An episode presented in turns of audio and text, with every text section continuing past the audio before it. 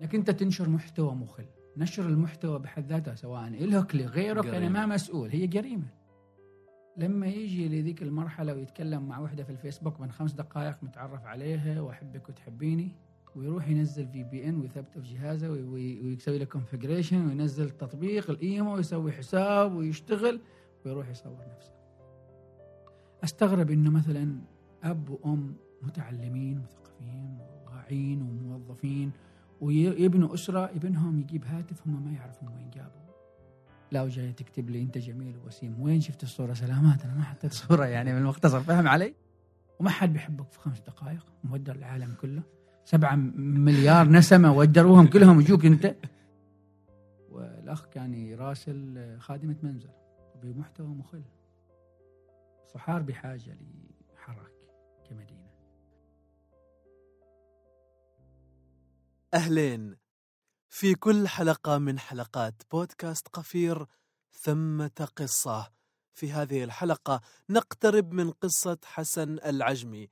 حسن من أوائل العمانيين الذين أنشأوا حسابات تقنية متخصصة في تويتر. في هذه الحلقة التقينا به وتحدثنا عن جائزة السلطان قابوس للإجادة في الخدمات الحكومية الإلكترونية والقيمة التي تضيفها لنا كمواطنين ومستخدمين للتقنيات من هذه الجهات الحكومية. تحدثنا كذلك عن الطريق إلى الثورة الصناعية الرابعة وملامح هذا الطريق بالنسبة لرؤية 2040 للسلطنة. استخدام البيانات لتطوير التطبيقات وكيفية استخدام هذه البيانات من قبل الشركات. تحدثنا كذلك عن تبنيه هو لمسألة الابتزاز الإلكتروني وأمن المعلومات في تويتر وكونه من صحار تحدثنا عن ما ينقص هذه الولاية الساحلية الجميلة. كونه يعتبر نفسه من أبناء صحار المهاجرين. قبل أن أترككم مع الضيف أود منكم تقييم البودكاست على آي تيونز فذلك يوسع من دائرة الإلهام. والآن مع حسن العجمي. أهلا فيك العجمي يا مرحبا بك. أهلا سالم أهلا قفيركم دائما عامر بالجمال حقيقة.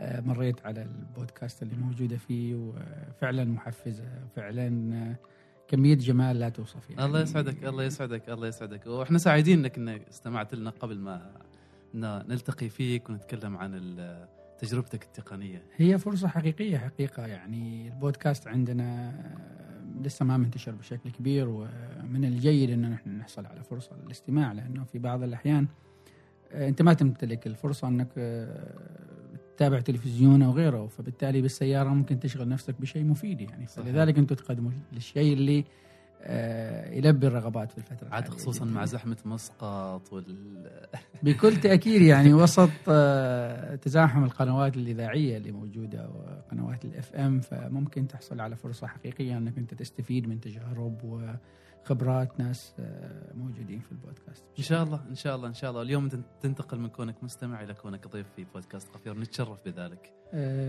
لي الشرف حقيقة وسعيد جدا يعني بتواصلكم وسعيد جدا بإني أنا أتمكن بإني أنا أقدم شيء إن شاء الله. يسعد إن شاء الله إن شاء الله.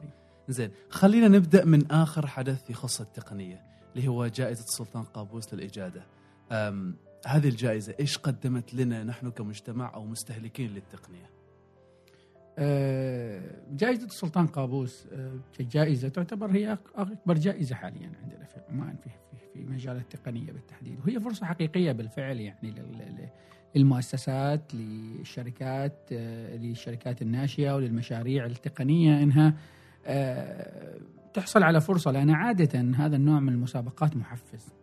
في في ضبط للجودة وفي ضبط لنوعية المشاريع وفي تقييم على أسس معينة موجودة ككريتيريز ففي فرصة حقيقية فعلا لهذه المؤسسات إنه تتسابق في تقديم الأفضل لأنه بحد ذاته وجود آه، درع أو جائزة أو حصولك على جائزة في مثل هذه المسابقة اللي تحمل اسم عزيز وغالي على كل عماني آه، فرصة حقيقية لتحفيز الموظفين فرصة حقيقية لتحفيز المؤسسة نفسها للعطاء بشكل أكبر في مشاريع أخرى تخدم المجتمع وتخدم بيئة الأعمال أو تخدم آه، سواء باحثين عن عمل أو غيرها من الخدمات اللي ممكن في شيء محدد أنت شفت انه هذه الجائزة جالسه تخدمه في جانب معين من التقنية؟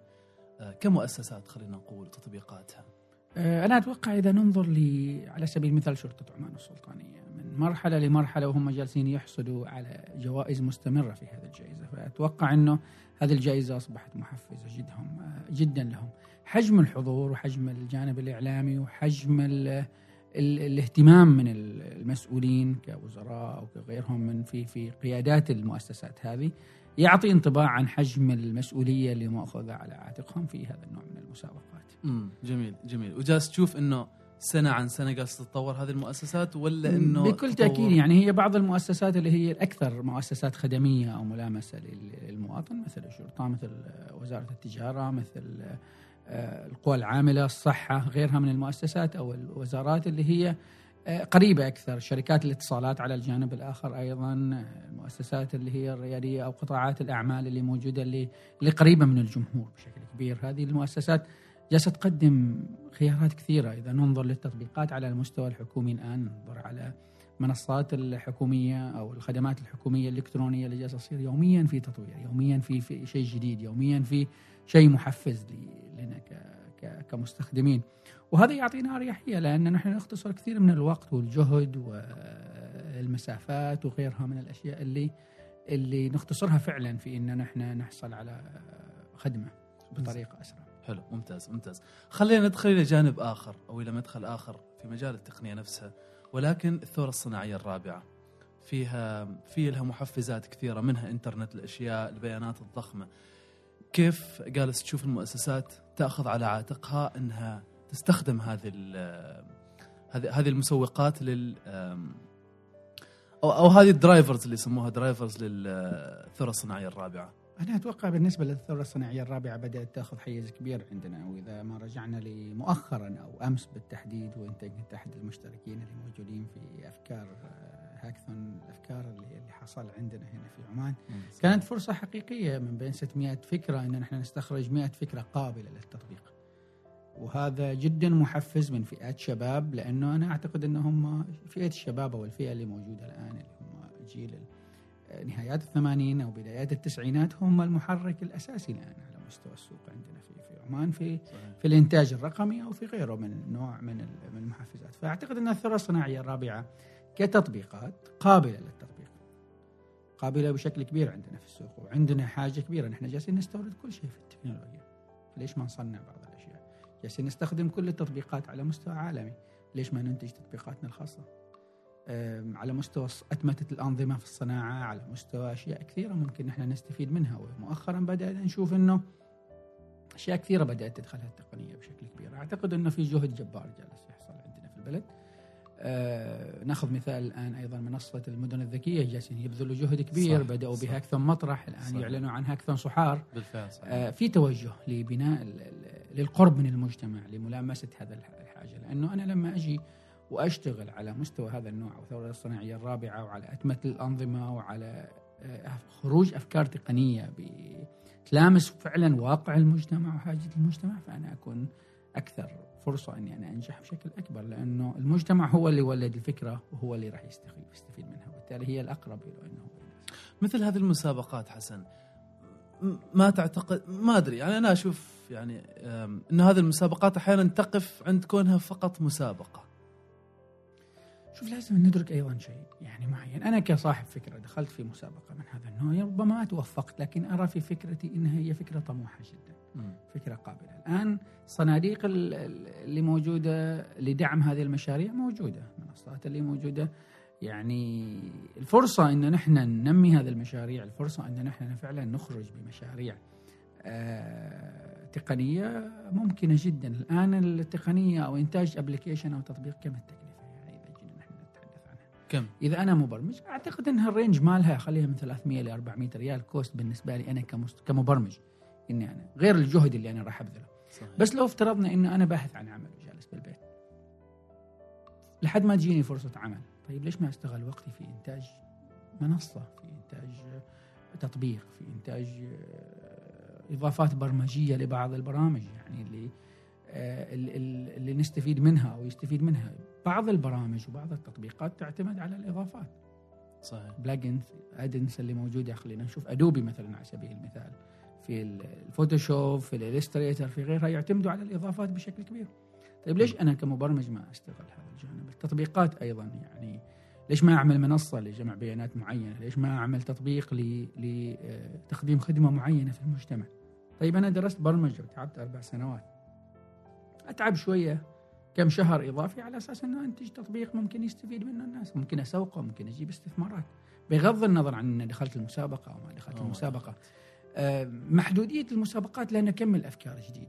وعندنا إشكالية فعلا حقيقية إنه مسألة تقليد الأفكار هي شيء رائج عندنا في المجتمع.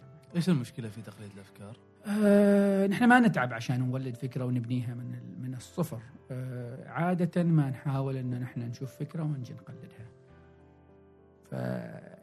فنصيحتي يعني في الجانب التقني إنه هي مش محلات برجر على أساس إنه أنا أفتح محل برجر عشان إنه في شخص فتح محل برجر وأجي أفتح محل برجر. الأفكار التقنية أو الأفكار اللي أنا التسويقية أو اللي أريد أقدمها للمجتمع لازم تكون آه، يعني مدروسة بشكل صحيح وعارف أنا كيف أسوقها في الأساس. طيب البعض يقول لك okay هذه الفكرة ما موجودة في عمان، مثلا موجودة في أمريكا أو موجودة في أوروبا.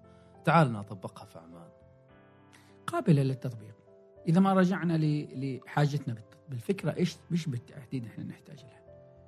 ممكن أنا أعمل سوات اناليسيس أشوف إيش القوة فيها، إيش الضعف فيها، إيش الفرص اللي موجودة فيها، إيش التحديات اللي موجودة للفكرة هذه واطوع الفكرة أو أحاول إن أهيكلها على حسب حاجة السوق اللي موجودة معي. السوق الأوروبية أو السوق الأمريكية مختلفة، حاجة المستخدم عندهم مختلفة عن حاجة المستخدم عنا. مش لأنه هم أفضل ولا نحن أفضل، لا هي بطبيعة المجتمعات هذه. صحيح. فما ممكن طبيعة القانون، طبيعة المجتمعات، طبيعة الهيكلة، طبيعة أشياء كثيرة داخل المجتمع موجودة تفرق من مجتمع لمجتمع يعني. آه، أنا ضد فكرة إنه الناس تنتقد دائما الأشياء المستوردة. أنتم والله جالسين نستورد كل شيء من التكنولوجيا. ممكن إحنا نستورد بس ممكن إحنا نطوعها أيضا على حسب حاجتنا. صحيح. البعض يقول لك لا أنتم تقلدوا الغرب في كل شيء. طيب هم إذا هم متقدمين في جزء نحن نرى ان هذا الجزء راح يخدمنا بشكل كبير في المجتمع. بالضبط وين الخلل؟ وين الغلط في الموضوع؟ كل اللي أحتاجه ان أجيب الفكرة هذه وأطوعها على حسب حاجتي. كيف تخدم المجتمع إيش اللي بتضيفه للمجتمع؟ فأنا لازم أنظر لهذا الجانب بعدين لازم أنظر لموضوع السستينابيلتي انه إنه في استدامة في الفكرة في شيء ممكن أنا أطوره. يعني البعض ينشئ منصة أو ينشئ تطبيق وغيره ويبقى على هذا التطبيق لسنوات طويلة.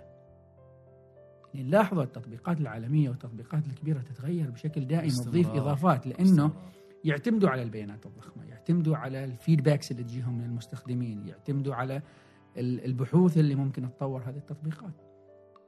ولذلك نحن لما نتحدث عن جمع البيانات جمع البيانات موجود بشكل طبيعي إنه ولكن لأسباب ما دائما جمع البيانات هم يعني بيتركوا العالم كله بيهتموا ببياناتك أنت كشخص. كيف؟ كيف؟ إيش إيش إيش القصد يعني, يعني القصد إنه البعض يقول لك والله التطبيقات هذه تجمع بياناتنا وما في خصوصية وما في غيره أنا أقول دائما إن الخصوصية هي مقدار البيانات اللي أنت ما أفصحت عنها. فقط. غير هذا ما في خصوصية أخرى. واقعا. أنت لما تقرأ الخصوصية تبع التطبيقات كل التطبيقات تذكر ببند صريح أن أنا أجمع بيانات من أجل التطوير. حلو. ولما أنا أجي أشتري ماك جديد جهاز ماك أو أشتري ويندوز غيره غيره بتحصل developer reports أو developer feedbacks إن هم جالسين يجمعوا أصلا و usage data وغيرها من الأشياء هم جالسين يجمعوا لأنهم يريدوا يطوروا. سابقا كان تويتر ما ممكن اضيف صورة بعدها صارت في صورة كان نص فقط بعدها صار ممكن اضيف فيديو بعدها وسع حجم الفيديو الانستغرام نفس الآلية كان 15 ثانية صار دقيقة صح. الآن صار TV صح. في الإنستغرام فهذه من وين تجي؟ تجي من حاجة المستخدمين معناته أنا آخذ بيانات منك بقصد إني أطور, أطور لك هذا أطور هذه الخدمات لما نجي نشوف الآن يعني تطبيقات حتى على المستوى المحلي جالسة تتطور جالسة تقدم خدمات جديدة من وين تجيبها؟ لأن تشوف ال feedback تشوف تقرأ قنوات ال feedbacks اللي موجود ال customer feedbacks المستخدمين بشكل عام آه، تشوف بحوث تشوف ميزات في تطبيقات على مستوى عالمي أيضا تحاول إنها تطوعها على مستوى محلي. طيب كيف نقارن كلامك هذا الحين مع قضية فيسبوك اللي صارت مؤخرا واحدثت ضجه وخلت يعني آه كانت واحدة من الأسباب اللي خلت الاتحاد الأوروبي يغير من سياسة جمع البيانات الخصوصية؟ في نوع إنه أنا أنا أجمع البيانات لهدف إني أنا أطور في التطبيق وإني أنا أجمع البيانات من أجل إني أنا أتجسس فقط وجمع بيانات لأجل آه، توجه سياسي أو لوجه الإعلانات أو غيرها حتى موضوع الإعلانات مشروط بشروط معينة. إذا. أنت ما تريده ممكن ترفضه. نعم. السياسات موجودة. يعني كل السياسات أنت لازم تقرأ أي تطبيق تدخله لازم تقرأ السياسات. سابقا أنا أتذكر لما كنا في فترة المنتديات فترتنا في 98 99 بدايات المنتديات وبداية الألفية. آه لما تجي الشروط والأحكام سوى موافق وروح ما حد يقرأ ابدا الشروط والأحكام. وكانت هذه حقيقة حتى يعني آه ما أدري إذا البعض يذكر mIRC أو ميرك اللي هي البرنامج اللي كان Windows based سابقا كنا نحن نستخدمه في 96 97 في بدايات الإنترنت في عمان هذا الكلام. فهذا التطبيق برنامج شات. وكان في بعض ال- ال- الغرف اللي موجودة لما تدخلها في ال rules وال regulations مالها أو البنود اللي موجودة يقول لك إحنا ما نتحمل مسؤولية إذا تم اختراقك. بصريح العبارة. أنت حر عاد تدخل أو ما تدخل هذا الشيء راجع لك أنت. تحت مسؤوليتك نعم يعني. وأنا أتذكر إنه نحن كنا ندخل. وكانوا حتى في بعض الحالات يعمل shut down الكمبيوتر. ما نعرف عمل shut down لكن عمل shut down وخلاص. فأنا أتذكر هذه الأشياء يعني في 96 97 أو 98 في هذيك الفترة. فمن هذيك الفترة كانت موضوع السياسات اللي كانت موجودة.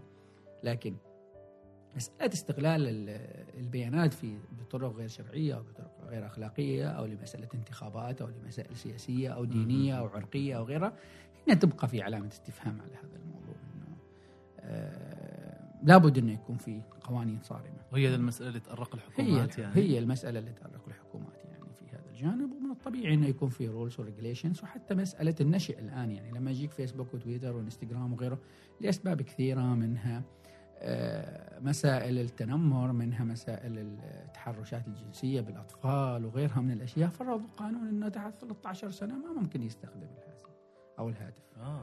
أو البرامج هذه.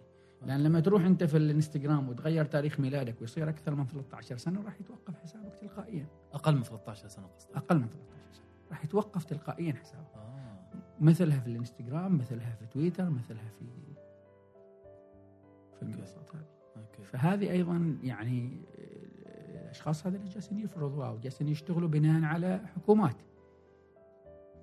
إيش طيب. تريد الحكومات من التحديد اللي يتذكر تطبيق ال BBM اللي صارت عليه ضجة قبل فترة نعم. بسيطة. نعم. الصين لما جات تريد تشتري ال BBM الحكومة الكندية رفضت إنها تبيع ال BBM ليش؟ لأن بالنسبة لهم منصة عالمية لجمع البيانات كم عدد مستخدمين ال BBM ثروة ثروة. لا يمكن تبقى البيانات ثروة. هي هي مستقبل الصناعة القادمة. لا مجال للنقاش في هذا الجانب. لا مجال. ولو نشوف جائزة السلطان نرجع لموضوع جائزة السلطان في مشروع فاز من مشروع البيانات المفتوحة من ضمن الجوائز. توافر البيانات ونوعية البيانات وجودة البيانات يخدم جدا الثورة الصناعية الرابعة في الصناعات ويخدم هذا النوع من الصناعات. نشوف مشروع واحد فقط من المشاريع. هل عندنا مشاريع فعلا حقيقية مشاريع ناشئة أو مشاريع يمتلكها شباب؟ توفر البيانات. أنا ما شفت حقيقة في عمان عندنا حد يتوجه لهذا معقولة؟ هذه فرصة لأنه إنه تنشأ شركة فقط لإدارة data management أو data mining شركة حقيقية لتعدين البيانات. إيش. إيش المشكلة؟ ليش ماشي؟ نحن نفتقر للإحصائيات بالرغم من وجود المركز الوطني للإحصاء ولكن أيضا لا زلنا نفتقر بعض الجوانب في الإحصائيات كيف كيف تلقى هذه الإحصائيات؟ من خلال آه، استبيانات من خلال تحليل البيانات اللي موجودة في المؤسسات من خلال آه، تعدين البيانات اللي موجودة على الإنترنت في أشياء كثيرة معناته البيانات موجودة بس محتاجة محتاجة إلى لتعدين محتاجة تحليل، لما. يجيك أنت الحين بعض الأحيان يقول لك دراسة إن مستخدمين الإنترنت عدد كذا كذا من مستخدمين الإنترنت يروحوا لهذا الموقع عدد كذا كذا من هذا وين تجي؟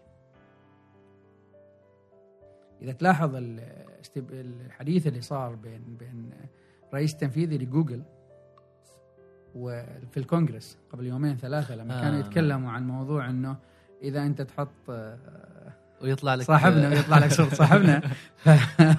فهذا حديث هنا آه، جوجل تقول أنا ما أقدر أعمل شيء لأن أنا عندي لوغاريتم معين حسب ما يوضع المستخدمين هم اللي يصنفوا من ال- الكلمة اللي توصل أو الصورة اللي تظهر حسب الكلمة. أوكي. فهذه هنا اللي حسب ما هو متاح في يعني اذا أنت الانترنت تتكلم إيه هذا هم يتكلموا عن 13 أو 14% من المحتوى اللي يظهر يشوفوا لأول مرة أصلا. فإحنا ما قاسين نتحكم فيه بمعنى ما أصح. نتحكم. فيه. هذه لوغاريتم و machine learning وأشياء كثيرة تدخل فيها و artificial intelligence وغيرها من الذكاء الصناعي وغيره من الأشياء اللي جالس ولذلك الأتمتة سوق الروبوتات سوق البيانات الضخمة كبير لأن كثير من الشركات على مستوى العالمي على مستوى يعني نحن ما نحط في بالنا الآن وين تجي هذه الدراسات دائما؟ يقول لك والله دراسة عدد كذا كذا ولا دراسة عدد كذا كذا ولا التصنيف كم ثانية وكم دقيقة في الإنترنت نستخدم وغيره. هذه كلها دراسات كلها بحوث كلها أعمال قائمة لجمع هذه المعلومات ورصدها وتحويلها من بيانات إلى معلومات مفيدة. حلو حلو. الحين الصين ما عندهم فيسبوك بغرض إنه أو, أو السبب إنه يعني بياناتهم ما يريدوها تكون متاحة لشركة أمريكية. هل ممكن نطبق هذا الشيء على مستوانا؟ الصين ما عندهم جيميل ما عندهم جيميل الصين ما عندهم خدمات جوجل. الصين ما يفتح عندهم تويتر. الصين ما يفتح عندهم الانستغرام ال VPN صعب جدا في الصين. ولكن الصناعة الصينية 90% من التقنية الصينية معتمدة على مصادر جوجل مفتوحة. كيف؟ دائما نشوف أجهزة أندرويد وآيباد ومعتمدة على الأندرويد وشاشات أندرويد وجيميل طيب أنت تتبنى. عامل لهن block كلهن هذيلا ليش أنت جالس تنتج؟ هذه الأجهزة كلها كيف؟ الصين عندهم شبكات داخلية عموما يعني هم وروسيا عندهم شبكاتهم الداخلية بديلة للفيسبوك والإنستغرام عندهم شبكة QQ واحد من التطبيقات اللي موجودة هم يستخدموه اسمه QQ هذا التطبيق آه ال QQ تطبيق مشابه للانستغرام للفيسبوك. ومشابه آه. للفيسبوك تماما. آه، عذرا على مشابه للواتساب. واتس تماما. الأيام اللي كانت الواتساب ما يقدر يرسل فيه ملفات ال QQ كان يرسل ملفات وينقل صوت وينقل ملفات معقولة؟ فيديو وينقل كل حاجة من هذيك الأيام. أوكي. وعلى مستوى عالمي وعلى مستوى. إذا تروح للصين للعمل للتجارة أو لل business بتحصل بتلاحظهم إنهم يستخدموا شيئين يستخدموا QQ للملفات وغيرها ويستخدموا ويشات كمنصة دفع. ويشات. ويشات. م- منصة رائجة عندهم هم هنا كمستخدمين. ويستخدموها كمنصة دفع. تروح أي مكان تحط الباركود. والجدير وتدفع. بالذكر هنا ما دام نحن جينا لهذا الجانب نذكر أيضا المشروع ال- الوطني اللي هو ثواني. ثواني. شبيه كتطبيق إلا أن الويشات منصة ممكن فيها شاتنج وفيها إضافات وفيها غيرها من الأشياء اللي أنت ممكن تعملها. هنا المختلف في الموضوع بينما ثواني هي بوابة دفع إلكترونية مختلفة تماما. ولكن آه، أنا أعتقد ثواني الآن دخلت بشكل جيد وتعطي فرصة جيدة جدا أن نحن ممكن نستفيد من هذا الجانب لأن كثير من المحلات وكثير من الشركات صارت وكثير من غيرها. صارت تتبنى هذه الفكرة. لأنها فكرة جيدة وفكرة نحن فعلا محتاجينها في السوق. سابقا لما نروح الصين أو نروح لتايلاند أو نروح لليابان وغيره ندفع بال QQ آه ندفع عذرا بالويشات. و QQ أيضا عندهم منصة دفع مستقلة معهم. الآن عندنا علي باي نفسها. داخلين في بعض الدراسات الحين علي باي أنت لما تدخل كمنصة لعلي بابا أو علي اكسبرس تقدر تدفع بعلي باي مباشرة. تحط بطاقتك. وهذا أريح لك أنت على أساس إنك ما تتعامل مع مؤسسات هنا هنا. شبيه بالبيبال أيضا. لما جينا ندفع بالبيبال. فهذه خيارات الدفع أيضا جدا ممتازة. طيب كيف جات هذه الأشياء؟ جالسين يشوفوا إيش حاجة الناس جالسين يجمعوا بيانات. جالسين يشوفوا إيش المستخدم محتاج على أساس إن أنا أقدم له الشيء الأفضل بالنسبة للمستخدم. معناته إن إذا أمنع شيء أوفر بديل. لابد من هذا الشيء. لابد. يعني. الصناعة الصينية معتمدة على الأندرويد بشكل كبير. طيب ذا الشيء له علاقة بالتعداد؟ السكان آه ما له علاقة بالتعداد. هي مسائل كمستخدمين يعني. شوف هي الآن صراع في التكنولوجيا في نهاية الأمر. هواوي عملاق الصناعة الصينية معروف يعني في في عدة جوانب وعندنا شاومي وعندنا MI وعندنا كثير من الشركات الصينية الرائجة اللي الآن بدأت تسيطر. طبعا الابن البار تايوان اللي هي أساس مستقبل الصناعة التكنولوجية في الأساس في في في الصين. آه، والآن عندنا تشينزن كمدينة صينية هي نعم. المدينة الرائجة في مجال التقنية بالتحديد يعني بعد كانت كوانزو سابقا ولكن الآن شنزن هي الرائدة في هذا الجانب. فمستقبل الصناعة الصينية معتمد بشكل كبير على الأندرويد، معتمد بشكل كبير على البيانات، ولذلك تلاحظ أنه يعني تقريبا كل شيء قلدوا. وصاروا الآن من التقليد لأنهم ينتجوا فعلا أشياء تس- تجذب الناس يعني بشكل كبير فإن كان عندهم أصلا حظر في جوانب معينة إلا أنهم مجبرين أصلا أنه يفتحوا كمراكز أبحاث وغيره وغيره لأن هذه النوع من- هذه صراع. clash of titans يعني صراع الجبابرة في هذا الجانب. عندنا هواوي وعندنا أبل عندنا هواوي عندنا سامسونج عندنا هواوي عندنا شركات سيمنز وغيرها من الشركات العالمية. هواوي ما أصبحت شركة الآن تقدم خدمات الموبايل فقط صارت تقدم في خدمات الكهرباء صارت تقدم في خدمات التحكم صارت تقدم في خدمات الشبكات على مستوى كبير. ونحن عندنا في الوطن العربي معتمدين بشكل كبير الآن على هواوي بعد يعني بعد كاتل وبعد سيمنز وبعد اريكسون وبعد غيرها من الشركات صارت هواوي أيضا آه، يعني تنافس. ربما منافسة بشكل كبير. وفي المقدمة أيضا يعني. معناته الموضوع مأخوذ على محمل الموضوع الجد هو يعني. هو موضوع أمني بشكل كبير إنه الدول هذه طبعا لأنها تمتلك آه، بدائل. تقول لك أنا ما أريد أستخدم تقنيات اللي انت تجيبها. على مستوى الفردي هو يبي يستخدم كشخص يستخدم أنا ما عندي مشكلة. لكن على مستوى حكومي على مستوى منصات على مستوى مسؤولية على مستوى مجتمع بشكل عام أنا من مسؤوليتي إن أنا ما أترك المجال مفتوح للتجسس أو لغيرها أو لغيرها هم نظرتهم بهذه الطريقة واو. هذا ما يفترض إنه الم... يعني على افتراض إنه مثلا هذه المنصات أو هذه التطبيقات ما جالسة تتجسس أو جالسة تجمع بيانات وغيره ولكنه كحكومة هي من حقها هي تشوف الشيء المناسب بالنسبة لها. حلو حلو كنت تتكلم قبل شوية عن آه، خلينا نرجع للماضي آه، عن دخول الإنترنت لعمان نعم.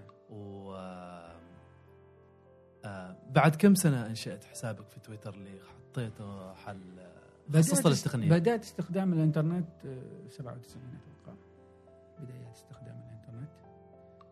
وكان في معهد وبعدها في الكلية التقنية في صلالة اللي بدأت فيها مشواري المهني أو الدراسي بشكل عام في مجال التقنية. 2009 أنا أنشأت حسابي.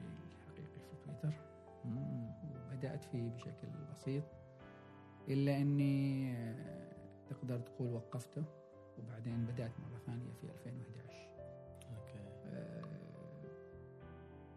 تبنيت موضوع وكان حديثي عابر كنت أغرد وما كان حد يتابع حتى التغريدات نهائيا وما كان يهمني عادي أنا في النهاية أنا أحط اللي أنا أشوفه مناسب. الموضوع اللي تبنيته؟ آه، موضوع الابتزاز الإلكتروني موضوع عمل المعلومات مواضيع هذا تبنيته من 2009 حديثي في هذا الموضوع يا. كان من 2009 وكان الموضوع هذا قديم. من أيام سبلة عمان وسبلة العرب و يعني السبله العمانية واينا وكازانوفا وغيرها من المواقع اللي الآن يعني في 2000 أنا أتكلم. اينا وكازانوفا يمكن كثير من الناس ما تعرف وش معنى اينا ولا وكازانوفا. أعرف. اينا وكازانوفا هذه منصات شاتنج كانت. 98 99 2000 اختفت الآن يعني. اينا شرتها ياهو؟ من ضمن المجموعة. اينا طبعا شركة سعودية في الأساس؟ وشرتها ياهو لما بدأت تشتري المنصات وال مثل مسافرون العرب وغيرها من المنتديات ودمجتها تحت منتداهم المنتدى الكبير اللي كان آه، موجود في الشرق الأوسط هنا بشكل كبير واللي الآن أغلق بشكل كامل بعد ما ياهو أعلنت عن تخليها عن كل هذه المنصات يعني مؤخرا. فبدأنا من هنا من اينا وكازانوفا وكان حديثنا كنا نروح لمعهد اسمه معهد الأستاذ في صلالة. مم. وكنا نسهر طول الليل. وأتذكر من الأشياء اللي كنا نضحك فيها دائما كنا نستخدم CPU واحد وشاشتين. كل واحد يستخدم تطبيق. كان سابقا في هذا المجال في فرصة. ان إحنا نستخدم two graphic card وكل واحد يدخل بحساب مستقل.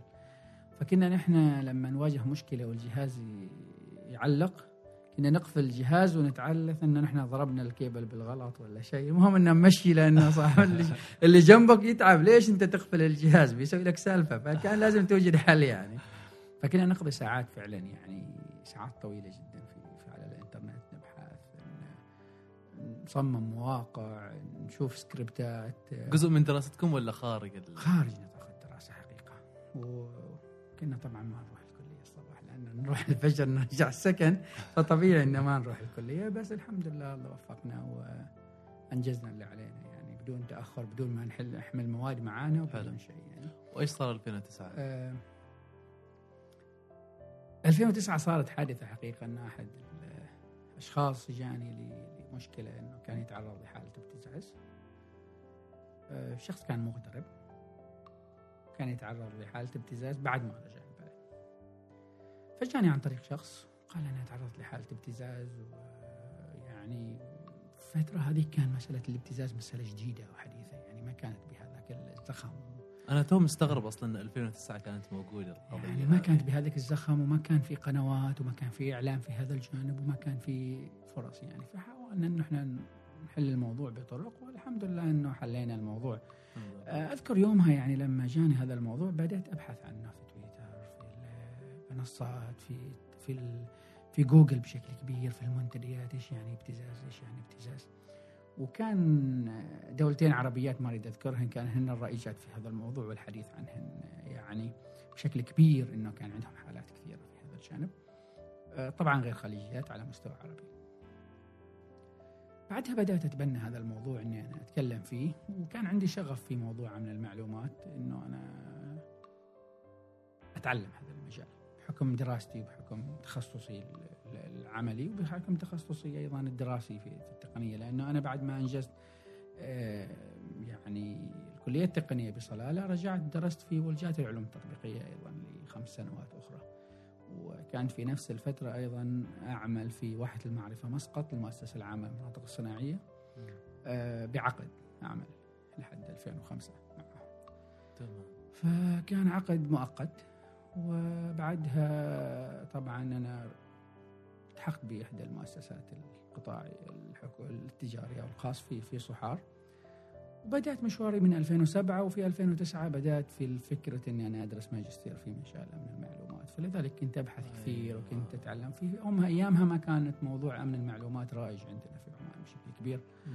ومن هذا المنطلق كنت أنا أبحث إن أنا أستفيد وأتعلم هذا الجانب بشكل أكبر. و الحادثة هذه حقيقة حطتني علامة استفهام يعني انه طيب هذا الموضوع إيش معناه؟ ليش كذا يصير؟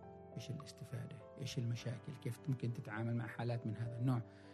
وبدأت أتحدث عن الموضوع وكان ما حد يتابع التغريدات وما حد كان مهتم وبدأت مع الوقت آه، تجي يعني حالات كثيرة وكل محاضرة أروح أقدمها في مكان سواء كلية ولا جامعة ولا مكان عام تجيني حالة حالتين تكلموا عن إنه نحن عندنا مشكلة يعني تعرضت لابتزاز أنا تعرضت لي مضايقه حالة نصب بدأت التطور أشياء تتطور بدأت التقنيه تستمر بدأت تظهر تطبيقات بشكل أكبر. معناته هذه القضية كانت موجودة ولكن موجودة ولكنه منصات التواصل الاجتماعي وتهافت الناس على دخول منصات التواصل الاجتماعي بدون آه، يعني النظر للجوانب الوعي فيها. آه، زاد وصول الإنترنت لشريحة أكبر أظهر المشكلة يعني آه. نحن في ظواهر موجودة أصلا. بعض الظواهر التقنية وغير التقنية موجودة في المجتمع لكنه مدى ما بدأ ظهورها. ظهورها وتسليط الضوء عليها ظهرت بشكل أكبر وأوسع. هذا شيء طبيعي ويعتبر صحي ترى. لأن, الناس لأن الناس كلها راح توصل للشريحة يعني بتوصل لشريحة أكبر بهالطريقه طيب. فمن هنا بدأ الحديث عن هذا الموضوع يعني في أيام دراستي الماجستير أيضا تطرقت لبعض الجزئيات في هذا الجانب بدأت آه، أفهم جزئية كانت دراستي تخص أيضا يعني رفض الناس أو أو اللي هي ابتعاد الناس عن استخدام بوابات الدفع الإلكترونية. أتكلم في 2010 في 2011 بنجي بنجي بنجي على هذا الموضوع موضوع الإحتيال. لكن خلينا خلينا خلينا نتكلم عن موضوع الابتزاز. تقول في تغريدة ممكن إني أتفهم موقف شاب أو مراهق يقوم بابتزاز آخر أو يقع في الابتزاز لكن كيف ممكن أتقبل موقف أكاديمي بدرجة الدكتوراه يبتز فتاة لأجل درجات؟ في مؤسسات تعليمية لها شأنها وسمعتها بالسلطنة. إيش ممكن تعلق على شيء مثل هذا؟ انت تقول عار عليهم وعار على مؤسسة إنها يكون فيها مثل هذا النماذج. واقعا أحيانا فعلا يعني من من شدة صدمتك في إنك أنت تشوف مثل هذه المواقف ما تعرف إيش تعمل. العلم دائما يبني في الإنسان أشياء كثيرة. المعرفة تهذب الإنسان نفسه كسلوك كنمط حياة كتواصل مع المجتمع اهتمام بمشاكل المجتمع أنا كل ما وأعوذ بالله من كلمة أنا مش أنا كشخص ولكن بشكل عام يعني كل ما نحن درسنا وتعلمنا وحصلنا على فرصة آه، أن نحن نخدم مجتمعنا ترى نحن في النهاية نحمل مسؤولية تجاه مجتمعنا ما نكون نحن عبء على المجتمع أكبر من مشاكل المجتمع نفسه. لما طالب أو طالبة يروح لجامعة أو لكلية و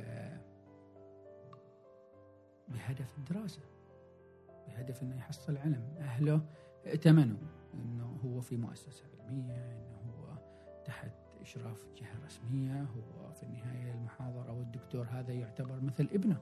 صحيح. وأجي أنا كمحاضر أو كدكتور أرجح عاطفتي على حساب عقلي أو أرجح رغباتي وشذوذي في جوانب معينة على حساب مسؤوليتي الأخلاقية والمهنية وعلى حساب قسم ربما حساب أخلاق مهنية خلينا نقول بعيدا عن القسم صحيح. لأن مشكلة الأعمال يقسم عليها مثل الطب وغيرها هذه أعمال مختلفة.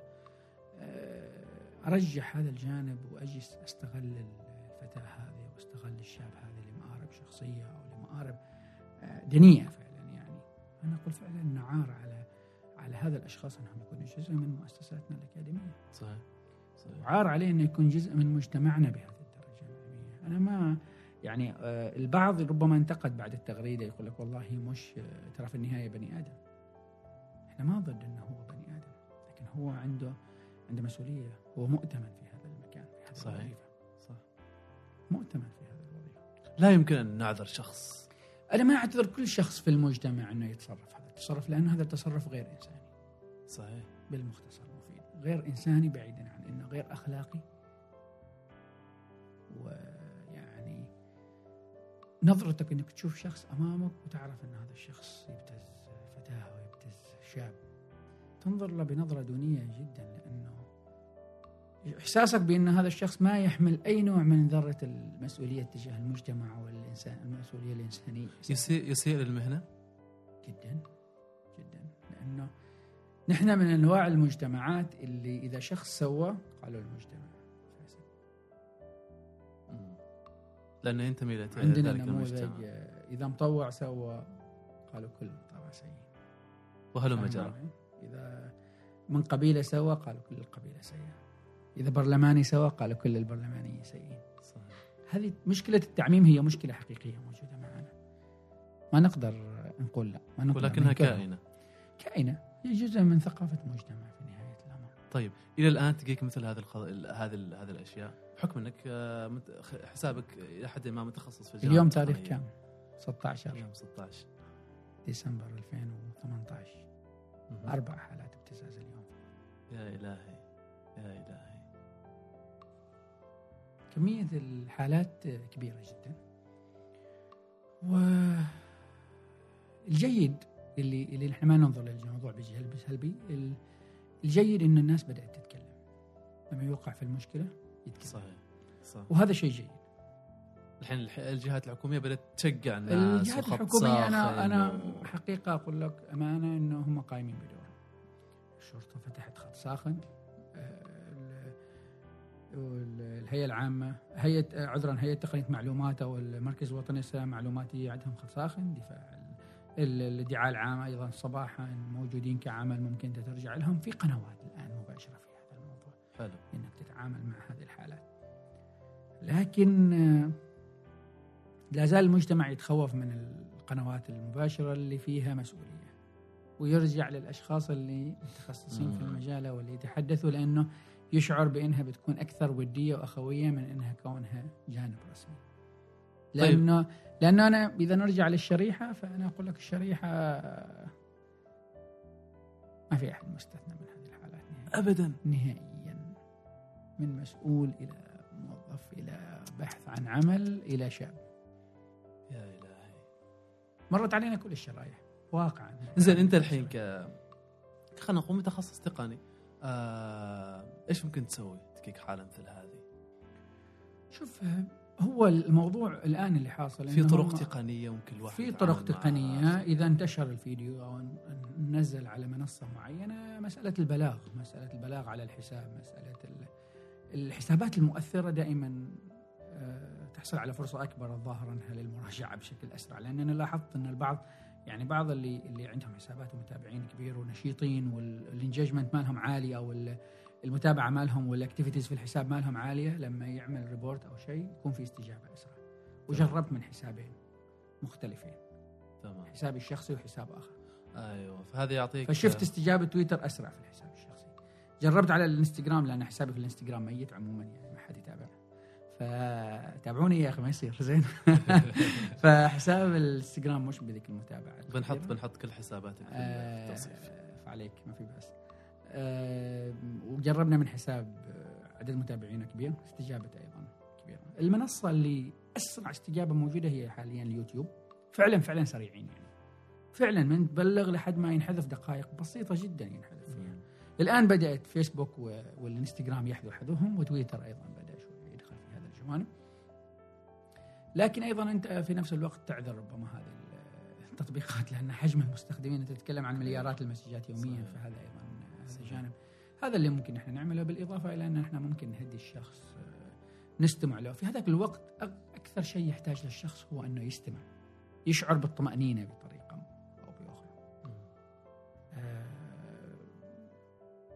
طبعا دفع مبالغ ما راح يحل الموضوع. ابدا؟ ابدا.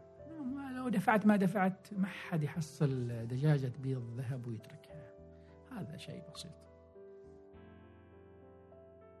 إذا أنت حصلت ذهب أمامك وتتركك اليوم يجيك هذا الذهب ما راح تتركه. كواقع يعني مجانا الذهب يجيك. generating money في النهاية يعني. هو الهدف من الأساس. كل العملية كان هدفها generating money إنه أنا أحصل على مادة. تحصل على مادة ترجع تهدد أيوة. تحصل على مادة. تحصل على مادة.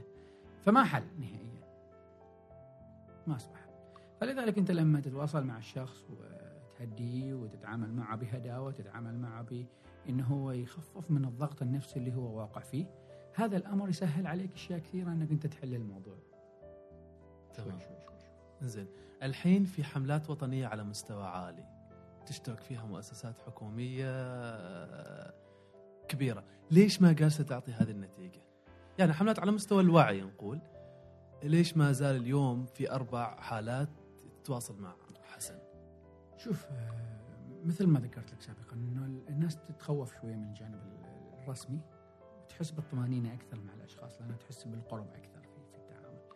اللغة الرسمية غالبا ما تكون مختلفة عن لغة الأفراد في المجتمع بشكل عام حتى في جوانب التوعية، يعني أنا ممكن أستخدم مادة عامية في التوعية. ودائما أستخدمها في تغريداتي وتنشر في الواتساب وانشر في كل مكان فاللغة الرسمية في في في الجوانب هذه مختلفة كليا أنا أعتقد إنه مش تقصيرا من الجهات هذه ولكن أتوقع إنه نوعية المحتوى للحملة ما يتناسب مع كل الشرائح وبالتالي ما يوصل للكل. أوكي. أوكي. يعني أنت لما تريد تعمل حملة لازم تعملها خلينا نقول تناسب كل الشرائح، كل شريحة مختلفة نوعية المادة اللي أنت تبين توضح لها إياها أو توصل لها إياها. إحنا لما نعمل الآن توعية على مستوى أمن المعلومات لما نجي نتكلم عن أمن المعلومات نقول لك حل تقنيين مستقلين؟ طبيعة المادة اللي بنتكلم مع التقنيين في أمن المعلومات مختلفة. جمهور مختلف. الأودينس مالك مختلفين الشريحة اللي أنت بتتعامل معها. لما نتكلم عن الموظفين بشكل عام كامل الموظفين مختلفين. لما نتكلم عن الماليين بنتكلم بطريقة مختلفة.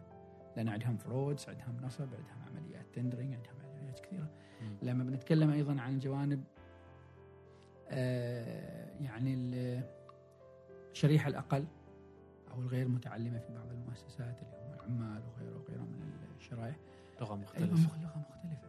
فلا بد ان نحن نخاطب المجتمع بلغات مختلفة. عشان نوصل المعلومه يمكن إن أنا أجي وأحط لغة واحدة وأريد الكل يفهم نفس اللغة هذه. ثانيا على جانب آخر أتمنى إنه ما يفهم الموضوع هذا بطريقة خاطئة. يعني لما تريد تخاطب المجتمع في مشكلة شوف من الأشخاص اللي بارزين واللي متبنين هذا الموضوع لأن هم الأقرب للمجتمع في هذه الفترة هم اللي ممكن يحملوا لك رسالة معينة للمجتمع لأن الناس ممكن يكون يتقبل من هذه الأشخاص أكثر من ما يتقبل. من اشخاص من اخرين المؤسسة نفسها أو الأشخاص الآخرين فأنت تختصر الجهد اللي اللي اللي تريد تبذله وتوصل فيه المعلومة من خلال الاستفادة من أشخاص موجودين already وهم جالسين يشتغلوا فيه في هذا الجانب يعني. أوكي المشكلة هذه أخلاقية ولا تقنية؟ مسألة الابتزاز مم. أخلاقية ب- بالعشرة كيف؟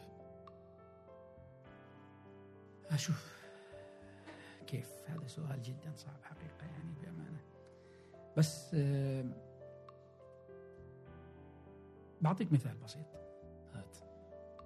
البعض تقول له أنت نزل هذا التطبيق وسوي هذا التطبيق وفعله وممتاز وغيره. يقول لك أنا ما أعرف وش دراني أنا أستخدم حل مسجات بس تلفون حل واتساب وغيره. لما يجي لذيك المرحلة ويتكلم مع وحدة في الفيسبوك من خمس دقائق متعرف عليها وأحبك وتحبيني ويروح ينزل VPN ويثبته في جهازه وي- وي- ويسوي له configuration وينزل تطبيق الإيمو ويسوي حساب ويشتغل ويروح يصور نفسه. وين الحين؟ في صراع بين العقل والعاطفة في الموضوع. رجح عاطفته ونسى العقل في هذاك. العقل اشتغل عشان يخدم عاطفته في هذاك الوقت لأنه هو يريد يشبع رغبته وانتهى الموضوع. شغل عقله في هذاك الوقت. بس لما في شيء في معرفة وفي علم هو ما يريده. أنا أعتقد أن المجتمع يعني نوعية المحتوى اللي يتعرض له الأبناء والأطفال أو غيره آه، أصبح سيء كثير وغير منقح. وللأسف المحتوى العربي جدا سيء. أنا أتكلم بأمانة المحتوى العربي ضعيف جدا على الإنترنت. بدأت الآن بعض المبادرات ولكن لا زالت تحتاج لفترة طويلة لتحسين نوعية المحتوى. وأنت ممكن تشوفه في تويتر وغيره من المنصات اللي تشوف نوعية المحتوى اللي يطرح. يعني أنت الآن يكفيك انك تنزل تغريدة يجيك الحسابات هذه الأوتوماتيك وتنزل لك 50 تغريدة reply على تغريدتك. طيب وش إحنا هذه كلها محتوى سيء وشوفوا شوفوا كذا وشوفوا الفيلم الفلاني. هذه نوعية المحتوى العربي اللي موجود. فأيضا المجتمع بدأ يهتم بأنه هو يجني المادة وتوفير سبل الحياة الكريمة وهذا حق مشروع لكل إنسان في النهاية. لكن تجاهل مسألة تربية الأبناء اللي هي لنا إحنا حياة كريمة يعني شقين. المادة وسيلة مش غاية في نهاية الإنسان في نهاية هذا الشيء الأمر يعني بشكل عام. هي وسيلتي أنا أن أنا أعيش بشكل أفضل وبحياة كريمة. لكن إذا أنا عايش متفكك كأسرة ابني عنده مشكلة ابني متعرض لابتزاز ابني ما أدري إيش ابني عنده فأنا إيش استفدت من المادة في هذه الحالة؟ ما في استقرار. ما في استقرار. من يبني عند الطفل هذا والشاب هذا مسألة الرقابة الذاتية؟ صدقني لو مفهوم الرقابة الذاتية بنيت عند الأطفال بشكل كبير. لا يقول لي إن والله ولي الأمر كبير وما متعلم ولا غيره. طيب أنت كأخ أكبر من هذا الشخص أنت تتحمل مسؤولية. إذا ولي أمرك أنت ما أقدر. صحيح. أنت كأخت أيضا تحملي مسؤولية. صدقت. فالموضوع موضوع أخلاقي بشكل كبير إنه نحن بعض السلوكيات اللي بدأت فعلا تنتشر داخل المجتمع واللي يعني آه، ما صرنا نراقب نفسنا إيش نحن نتصرف من تصرفات بشكل كبير صرنا نغامر لأنه قلت طيب بيحلها حد بيجي بيحلها ويساعد الموضوع فاهم علي؟ لكن لو وجد قانون صارم فعلا ويفترض إنه هو موجود انه أنا لما أعرض نفسي على كاميرا أو بشكل مخل بالادب هذه في إلها في تعتبر جريمة إلكترونية ترى.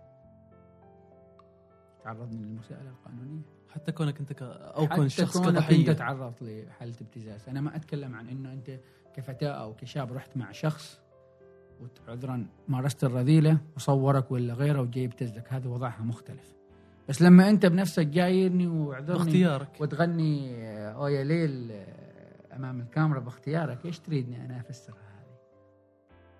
صح؟ صحيح. عندنا حالة موجودة في عمان سابقا في الإنستغرام اللي كان يتكلم بكلام بذيء وكلام فاحش وغيره. تعرض للمساءلة. حالة آه، اللي يكون اللي يكون. فهمت الفكرة. واضح. هذه أيضا حالة من الحالات اللي جات موجودة هذا ما تعرض للمساءلة هو في النهاية بنفسه عرض نفسه للمساءلة صح. فهذه في إجزاء فيها فيها فيها تعتبر جريمة إلكترونية في نهاية الأمر. فأنت حتى لو كنت ضحية لأنك أنت تنشر محتوى مخل. نشر المحتوى بحد ذاته سواء إلهك لغيرك أنا. ما مسؤول. هي جريمة. يعاقبك عليها القانون فأنت فتحت باب على أنت نفسك فتحت باب على نفسك. طبعا من ذي الإشكاليات الانتحال. قضايا أخرى. كثير من الأشياء الحسابات الوهمية. الحسابات الوهمية انتحال الشخصيات الاحتيال الإلكتروني ال- ال- واللي اللي الان رائج. أنت التنمر. فزت بجائزة. التنمر هو مصطلح عالمي كبير وفي تأثير كبير يعني على المستوى وحالات كثيرة جالسة تحصل بسبب حالات التنمر. أنا أعتقد إنه نحن مسؤولين يعني أمام أمام المجتمع. امام الله أمام أنفسنا. إنه نحن إذا ابني أنا جالس أشوف ابني يعير ابن ناس آخرين ولا جالس يتلفظ بألفاظ بذيئة امام ناس آخرين أو عن ابن ناس آخرين. آه، ما تعرف مستوى الضرر اللي ممكن يأثر هذا الأمر ال- على الشخص الآخر؟ آه، ما تعرف مستوى ال- المشكلة اللي ممكن يخلقها هذا الجانب؟ يعني إحنا مسؤولين عن الأشياء. أنا أستغرب إنه مثلا أب وأم متعلمين مثقفين وواعين وموظفين ويبنوا أسرة ابنهم يجيب هاتف هم ما يعرفون وين جابه ومتروك وانتهى الموضوع هو في النهاية عنده هاتف طيب وين جابه؟ موضوع مفترض ما يمر أصلا مدارس مليئه عندنا بالمشاكل.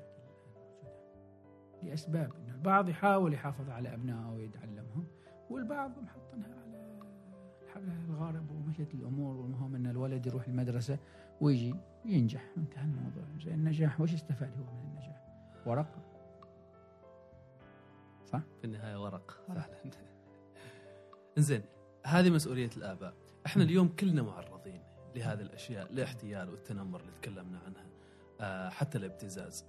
آه شئت أم أبيت؟ أنت موجود على الواتساب؟ لو تقول لي فقط أنا موجود فقط على الواتساب ما عندي إنستغرام ما عندي أي حاجة ثانية. أنت معرض لهذا الشيء. كيف ممكن نتعامل مع هذا الشيء؟ شوف الموضوع هو موضوع بسيط جدا. كل الحالات متشابهة. هي مسألة وعي بسيط و منطق. في جزء بسيط من الموضوع. شخص ما أعرفه أجهله. ما عمري تواصلت معاه يرسل لي رابط وأروح أتجاوب معه بعض التفكير يعني إيش اللي يدعيني أن أستجيب لهذا الأمر؟ فاهم علي؟ في كل المنصات. كلها متشابهة. شخصية جاتني ودرت العالم كلها وجاتني أنا من بين كل العالم كامل. في بعض الحالات أنا حتى ما محطة صورتي. لا وجاية تكتب لي أنت جميل ووسيم. وين شفت الصورة؟ سلامات أنا ما حطيت صورة يعني من المختصر. فاهم علي؟ صحيح. يعني حالات حصلت لي من هذا النوع وشفتها بنفسي. إن أنت وسيم وجميل وين؟ هو لما رجعت لحسابه ما في ولا صورة يا جماعة الخير. حلو من هنا صار وسيم؟ وين جاء وسيم؟ صدق حالة في هذاك الوضع في خمس دقائق أحبك وتحبيني فهمت ال concept ما ما ال concept أو المبدأ هو إنه نحن يعني هذه الحسابات ما جالسه تمثل لنا شيء. ثانيا ما حد بيجي يعطيك مساعدة مالية بالمجان. هذه إنساها. هذه إنساها. ثالثا المنطق يقول لك سيارة قيمتها 40000 ما بيبيعوها ب 10000 اسمح لي يعني ما موجودة هذه ترى في كل العالم. حكم عقلك. حكم عقلك. في الموضوع فالمسألة كلها ببساطة يعني. حكم عقلك. حسابات من هذا النوع أنت؟ ما لك غنى عنها وما حد بيحبك في خمس دقائق مودر العالم كله. سبعة مليار نسمة ودروهم كلهم يجوك أنت. والله يعني ما أعرف فجأة مشاركه البيانات فجأة فجأة البيانات. فجأة كذا يطلع توم كروز ويصير لي توم كروز يعني. طيب مسألة مشاركة البيانات. شوف مسألة مشاركة البيانات الآن يعني آه لو نلاحظ في الفترة الأخيرة أنه في قوانين صدرت أنه والله تأكد من رقم تليفونك وثق رقم تليفونك غيره الهيئة قالت لك أنه كل شخص يسمح له بتليفون ويتأكد من أنه هو يستخدم تليفونه وما حد يستخدم رقم تليفون. هذه المشكلة اللي موجودة عندنا في المجتمع. يجي ويفتح العشرة وعشرين شخص أرقام تليفونات ويقول لهم استخدموا. آخر شيء تورط. حاتم الطائي تقنيا باختصار. آخر شيء تصير مشكلة؟ يسبب مشكلة وحدثت أكثر من حالة. واحدة من الحالات اللي اتذكرها إن واحد فتح رقم تليفون لزميل له يفترض انه زميل عنده في العمل ومن سنوات والأخ كان يراسل خادمة منزل بمحتوى مخل. عرض نفسه للمساءله فهذه حالة من الحالات. واحدة ثانيا ممكن شخص يستخدم الحساب هذا أو الهاتف هذا يدخل به الإنترنت. يروح يتصرف في جريمة جريمة ابتزاز أو يعمل عملية احتيال أو ينصب على شخص أو أو يخترق موقع أو يسوي أي شيء من الممنوعات المحظورات من راح يتحمل المسؤولية صاحب أنت. الرقم آه، بطاقتك الشخصية. أنت لما تنشر بطاقتك الشخصية على الملأ كذا تعال حطها في إشكالية أخرى. الحين لما يجيك هذه الحسابات الوهمية اللي تدفع لك أنت يجيبوا بطاقة الشخصيه ويخلوها مرة بطاقة الشخصيه الرسميه مغيرين الصورة مضبطين الاسم والرقم. ودائما الأرقام ها أرقام البطاقه الشخصيه مميزة. الأرقام هذه. دائما يجيبوا أرقام مميزة في البطاقات الشخصية. ثانيا لاحظ نقطة أحيانا البعض يقول لنا إحنا تجينا أرقام من أرقام عمان. أيوه وتجينا اتصالات. اتصالات من أرقام عمان وتجينا واتساب من أرقام عمان. في بعض الحالات أشخاص فتحوا هذه الأرقام حال وافدين. على الجانب الآخر شركات الاتصالات عندنا وهيئة التقنية- هيئة تنظيم الاتصالات لازم تتحمل مسؤولية في هذا الجانب أيضا بطريقة أو بأخرى. في حالات إنه في عمالة وافدة غادرت البلد وما رجعت وأرقامها موجودة وشغالة. مفترض تقفل. يفترض تقفل حسب القانون حسب النظام وهو في إجراء موجود وواضح في هذا الجانب. لكن لا زالت بعض الأرقام موجودة. مسألة تطبيق. مسألة التطبيق لو أنا لما أتكلم إن هذه الجهات تتحمل المسؤولية لو فعلا عرضت أحد للمساءله القانونية مرة واحدة الكل راح يتهم أكيد أكيد. فهنا مسألة تحمل المسؤولية مش مسألة إن هم ما ما متحملين عملهم الرئيسي هم قايمين بعملهم. لكن لابد إن أيضا أنا اخذ إجراء. صح صحيح. زين نحن طبيعي نوع من المجتمع اللي ما يتعلم إلا إذا أخطأ. نحن عمرنا ما اشتغلنا على إن نحن نتفادى الخطأ. هذه مشكلة حقيقية في حياتنا. مع الوق... مع أن الوقاية خير من ألف علاج من درهم وقاية خير من قنطره. إنزين مسألة مشاركة البيانات هي هذه حاصلة مش فقط في التواصل على شبكات التواصل الاجتماعي نعم. موجوده على مسألة الاتصال كذلك نعم. يجيك اتصال يقول لك نحن جالسين نعمل استبيان عن وضع المواطنين وعن أشياء من هذا القبيل هذه المسألة انتشرت مؤخرا طبعا واضح إنها هي جمع بيانات. واضح بشكل كبير إنها جمع بيانات. آه، طيب من اللي يسلمهم الأرقام؟ كيف يجيبوا الأرقام؟ كيف غيره؟ وايد أسئلة تجي من هذا النوع، أنت يا عزيزي دائما تشتغل في تطبيقات، بعض الأحيان تشتري تطبيق أو بعض الأحيان تنزل تطبيق مثل ما الفلاش ولا تطبيق موسيقى ولا غيره، ما حد بيعمل لك تطبيق وبيخليه لك مجاني عبث. في فلوس من السالفه هو تعب وبنى واشتغل يعني بيعطيك أنت مجاني ليش؟ طيب هذه التطبيقات تبيع البيانات من الطبيعي إنها تبيع البيانات. مسألة الاستبيانات اللي تجينا من برا أنا تحدثت من عنها بتغريدة سابقا عابرة كذا يعني بسيطة ما كان فيها يعني حديث كثير عن الموضوع ولكن آه كنت أريد أسلط الضوء أنه في فعلا يعني هذا هذه المشكلة موجودة. طيب كيف تقدر كيف تقدر تقول إنه أوه هذه جهة رسمية مثلا؟ أقدر أعطيها والله شوف هو في قانون موجود أو في في تصريح موجود سابقا حل آه، مركز البحث أو الإحصاء مركز الإحصاء عندنا سبق قال ان أي استبانة أو أي معلومة لجمع أو أو أي استبيان أو استبانة موجودة سواء عن الاتصال أو غيره أو مرئية أو غيرها لابد إنها تكون بترخيص. أنت أول ما يجيك الاتصال قل له عندك ترخيص أعطينا رقم الترخيص أنا ما أسوي استبانة كذي. باختصار يعني ليش أنا أروح أعطي معلومات من الخارج؟ سواء من داخل أو من الخارج، بعدين اللي بيسوي استبيان عن المجتمع داخليا حاول يتصل من رقم دولي. الارقام هذه واضحة فعلا صح. أرقام كبيرة عندنا صح صح صح صحيح. بغض النظر عنها عشوائية ما عشوائية غيرها مركز أبحاث علميه وإذا بيجيك مركز أبحاث عربي ولا خليجي ولا غيره هو يعرف كيف يتواصل مع القنوات الداخلية اللي. موجودة. في قنوات أكاديمية في قنوات رسمية في مركز إحصاء في غيرها من القنوات اللي ممكن تجمع لك البيانات. صحيح. هو يعني هذه الاتصالات جايت من أي مكان؟ ايا كان نوعية الدولة أي مكان كانت أي مكان سواء عن طريق رابط عن طريق آه، اتصال أو غيره أنا ما مجبر إن أنا وأفضل اني ما أعطي بيانات ومعلومات. إحنا ما نعرف وش الأبعاد اللي موجودة. من صحيح، خلالها. صح، صح، يعني صح. هذه حرب المعلومات هي حرب قادمة لا محالة على مستوى العالم وقائمة. فما تقول لي إن أنا معلوماتي ما مهمة يعني. لما وأنا أنا شخص بس. لما أنا أقرأ شريحة كبيرة من المجتمع وأعرف أنه في خلل داخل المجتمع ساعتها من يرحمني أنا؟ ابدا ما حد. ما حد. جميل. آه زين خلينا ننتقل من ذا الموضوع نروح صحار إيش قصة المهاجرين من صحار آه هذه صحار صحار صحار صحار والله قصة المهاجرين إن نحن فعلا نفتقر للأنشطة في صحار نفتقر لشيء كثير في في صحار يعني آه، صحار بحاجة لحراك كمدينة. محتاجة لأنشطة محتاجة ل آه، شباب صحار اللي موجودين خارج صحار اللي آه، بنسبة كبيرة بارزين في أشياء كثيرة وظاهرين على المستوى المحلي وعلى المستوى غير المحلي. أتمنى أن فعلا يحملوا جزء من أبناء صحار. أبناء صحار المهاجرين مثل ما سميهم آه لابد أن ينظروا لصحار بطريقة أو بأخرى. إيش ينقص صحار؟ كثير ينقص صحار. كثير ينقص صحار. مش على مستوى العمران مش على مستوى البنية التحتية مش على مستوى هذه الجوانب ولكن ينقصنا على سبيل المثال للحصر.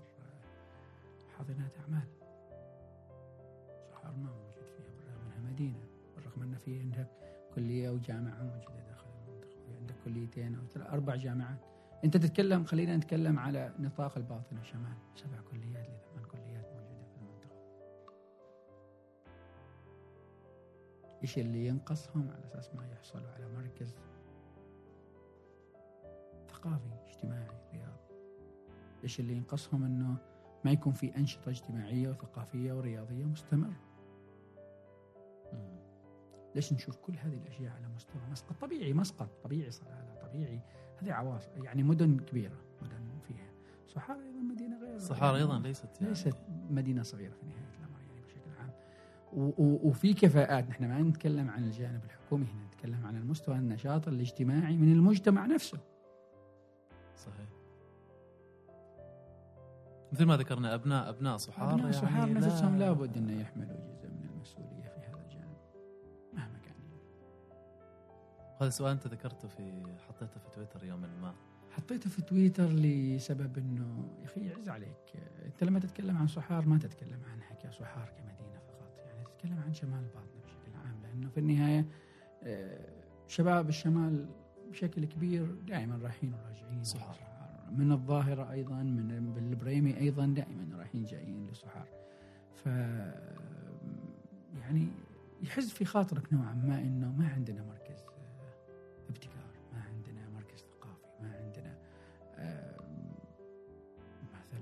ماراثونات ما عندنا أعمال رياضية ما عندنا أنشطة خارج نطاق المؤسسات اللي اللي فقط تقوم بندوات وغيرها. اكتفينا من الندوات.